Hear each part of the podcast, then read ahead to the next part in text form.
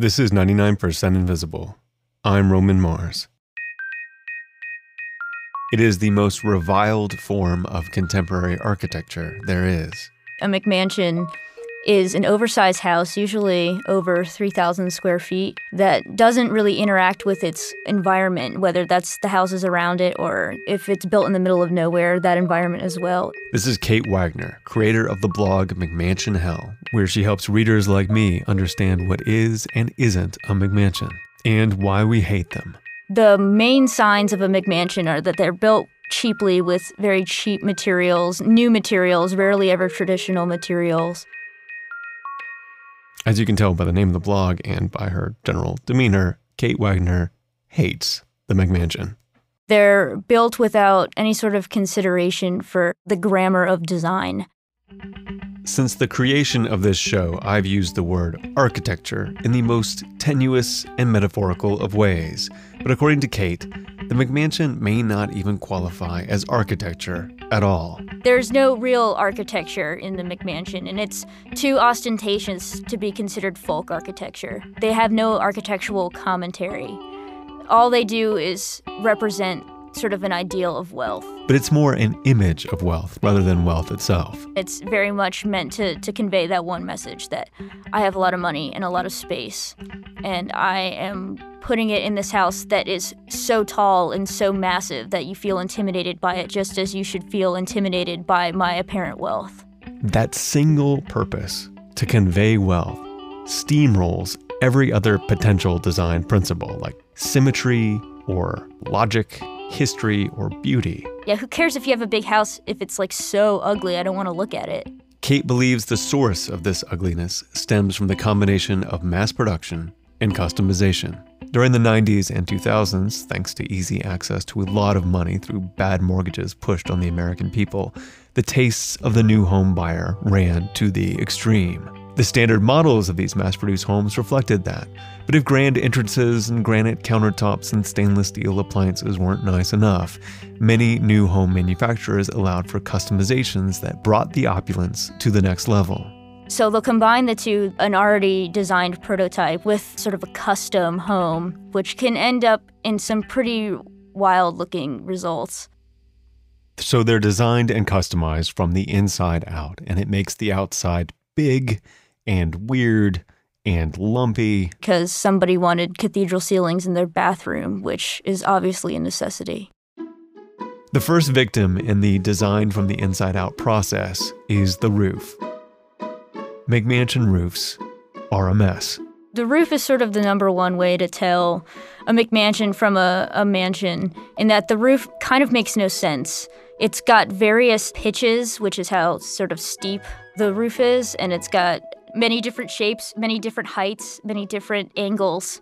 Like a gabled roof with a hipped roof, the pyramidal roof, you don't really need to know what these look like, but just know they're not usually all together. They're really just there to put a hat on a ridiculously crafted house. But the coup de grace of the McMansion roof is a feature that Kate has dubbed the McMansion nub. The McMansion nub is where you'll see like a, a, roof line that is relatively organized, and then you'll just have like this bump at the top because somebody had to have some feature and they just like couldn't fit it in linearly. Usually it's like either storage space or like someone wanted some ridiculous ceilings or ceiling feature. So they just have this like nub at the top. So it's like a hat to a hat, if you will. According to Kate, another hallmark of the McMansion is the two story entrance. You walk into a house and there's suddenly, wow, so much space. Wow, look at our chandelier. Wow. So dramatic. That was the word that they use, is dramatic. They being the real estate brokers and marketers and hosts of house flipping TV shows. So to have a big entryway, you should probably have a pretty big door. And then on top of that really big door, there's a really big window. Sometimes there's like three foot of useless space and then the really big window. The window usually has a square bottom to match the top of the door and an arched top. That kind of window shape didn't even exist really before the McMansion. The McMansion invented that window.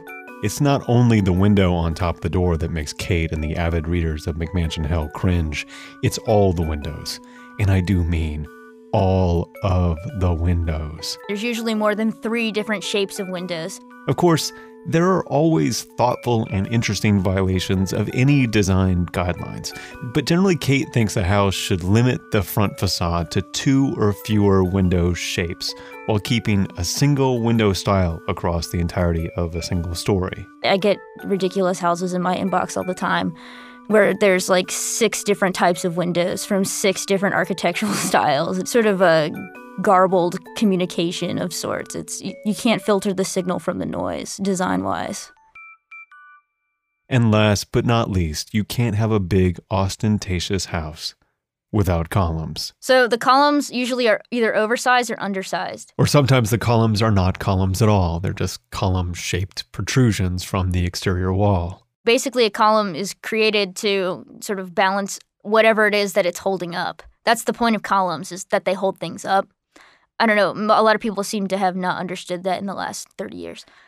But they actually are supposed to hold things up. And so if you have these really big columns and they're holding up the tiniest little pediment or portico, then it looks like pretty ridiculous. But the point is is that you have the really big columns so everyone knows that you're rich like a bank that also has really big columns. All right, so this kind of snarky criticism is fun and all. It's, it's, really fun for me. But there's a larger point to be made about the design of the McMansion. According to Kate, the age of the McMansion saw the shift of the house from a place that we live in, potentially for the rest of our lives, to an asset that we are decidedly not supposed to live in forever. People started designing their houses with the notion of selling them in mind. Realtors would advise, oh, I wouldn't buy or do this because then the house isn't going to sell very well. So we sort of devised this culture where we thought about selling our houses before we even spent one night in them. Kate lays the blame for this mindset at the feet of HGTV and similar channels. The excess and conformity of the McMansion was reinforced over and over again on home improvement and house flipping TV shows because the house as object could always be improved, not necessarily to make it better, but to make it sell. Home improvement channels would paint a house beige and then you would see this ticker in the corner that says, "Oh, we just added $800 to the value of this house" or something like that.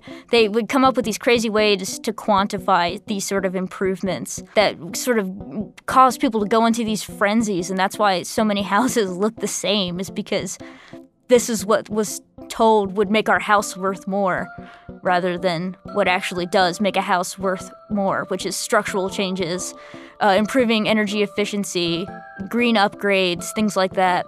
Not like adding a certain color of paint. It's totally subjective.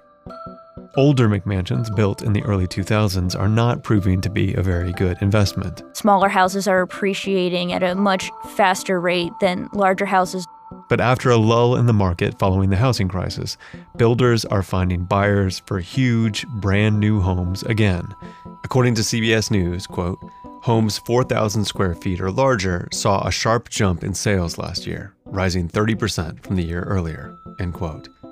It's safe to assume that all the bad design choices in the first round of McMansions will continue on in this new generation, which is not good news if you enjoy the vibrancy of variability in the built world. Houses of differing styles, that's another thing that gives us a sense of place. You can tell that you're somewhere else because all the houses are different. But the sort of sprawl aesthetic is that it's the same everywhere. And, you know, houses and styles didn't evolve through a planning committee. They evolved through a combination of popular taste and place. Like that's why you'll see like Pueblo style architecture in the West, but you're not going to see it in Cary, North Carolina. It's just one of those things that gives you a context of where you are and that the built environment has everything to do with place as the natural environment does. Embedded in the pages of McMansion Hell are lessons in consumerism and materialism but fundamentally, Kate Wagner picks apart these crimes against architecture in hilarious and excruciating detail to teach us the fundamentals of architecture in a new way. Using humor to educate people about the world around them is, is sort of a great way to get people involved in the sort of greater design community. Most people, what they learn about architecture in school is they learn like the Greek orders, and it's like, oh, this is the Ionic column. Yes, this is the flying buttress. Everyone snickers. And it's really dry. People like really don't care. I firmly believe that people do care.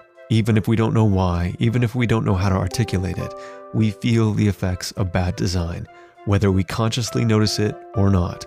So now people can say, now I know why I hate that house. Thank you. Now it's like, wow, actually, none of these windows match. I hate that.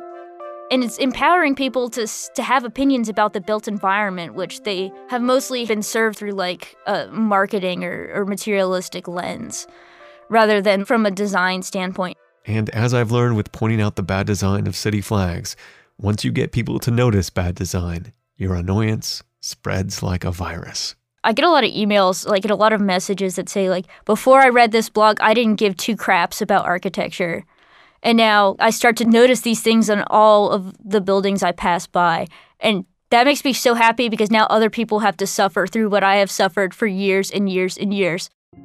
And we will all suffer together with our bad houses and our ugly flags and doors that you don't know whether to push or pull and our light switches where you never remember which light they go to even though you've lived in the house for 20 frickin' years. And our terrible currency, and our ugly passports, and our Comic Sans, and our public bench armrests, and our bogus expiration dates, and our confusing ballots. That one we really need to fix. Like soon. 99% Invisible is Katie Mingle, Kurt Kohlstedt, Sharif Youssef, Sam Greenspan, Avery Trufelman, Emmett Fitzgerald, Taryn Mazza, Delaney Hall, and me, Roman Mars. All the music this week was composed by Sean Real. We are a project of 91.7 KALW San Francisco and produced on Radio Row in beautiful downtown Oakland, California. So last week I presented at the Frontiers Conference organized by the White House. President Obama was there and it was a very cool event. I volunteered my time and I got myself out there. And as a thank you for my effort, the White House organizers gave me a presidential challenge coin, which, as you can imagine, was a very big deal to me. The 99% Invisible challenge coins are all gone, but for this year, for the fundraiser, we decided to design new Radiotopia challenge coins to give to all the people who've stayed with us as regular donors for the last year as a token of our appreciation and offer them to new backers who want to get on board and keep our show going strong. Having one of these coins means that you're committed to Radiotopia being the home of independent producer driven podcasts. And when you challenge me with a coin, that means you're part of the family of people that makes this all possible. Plus, the new coin just looks awesome. I can't wait to get one myself. Go to radiotopia.fm to become a coin carrying Radiotopian. If we add 5,000 donations to the rolls, FreshBooks, who make cloud accounting software particularly designed for independent creative people like me, will donate $40,000. But we need you to make that challenge. And I mean you. Go to radiotopia.fm.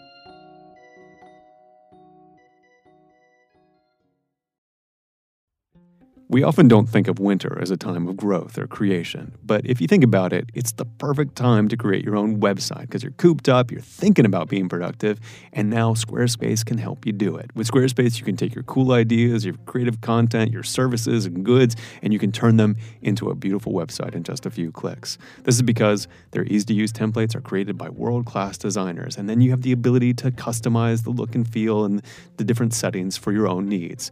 For example, my site, romanmars.com, I made with Squarespace. The landing page features a close-up of me talking to a microphone, so it has my, you know, my very handsome beard. But if I should ever shave it, I don't have to wait for my web guy to change the photo. I can do it myself, and maybe the next photo will feature my soulful eyes. On one of the pages, I've also picked out some of my favorite episodes of 99% Invisible to share, and the audio is conveniently embedded, even on mobile. Try it yourself. Go to squarespace.com slash invisible for a free trial, and when you're ready to launch, use the offer code INVISIBLE to save 10% off your first purchase of a website or domain.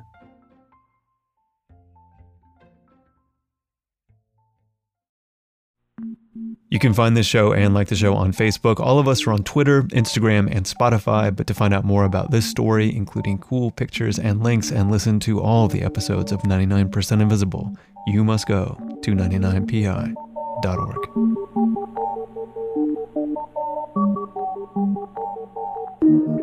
Radiotopia.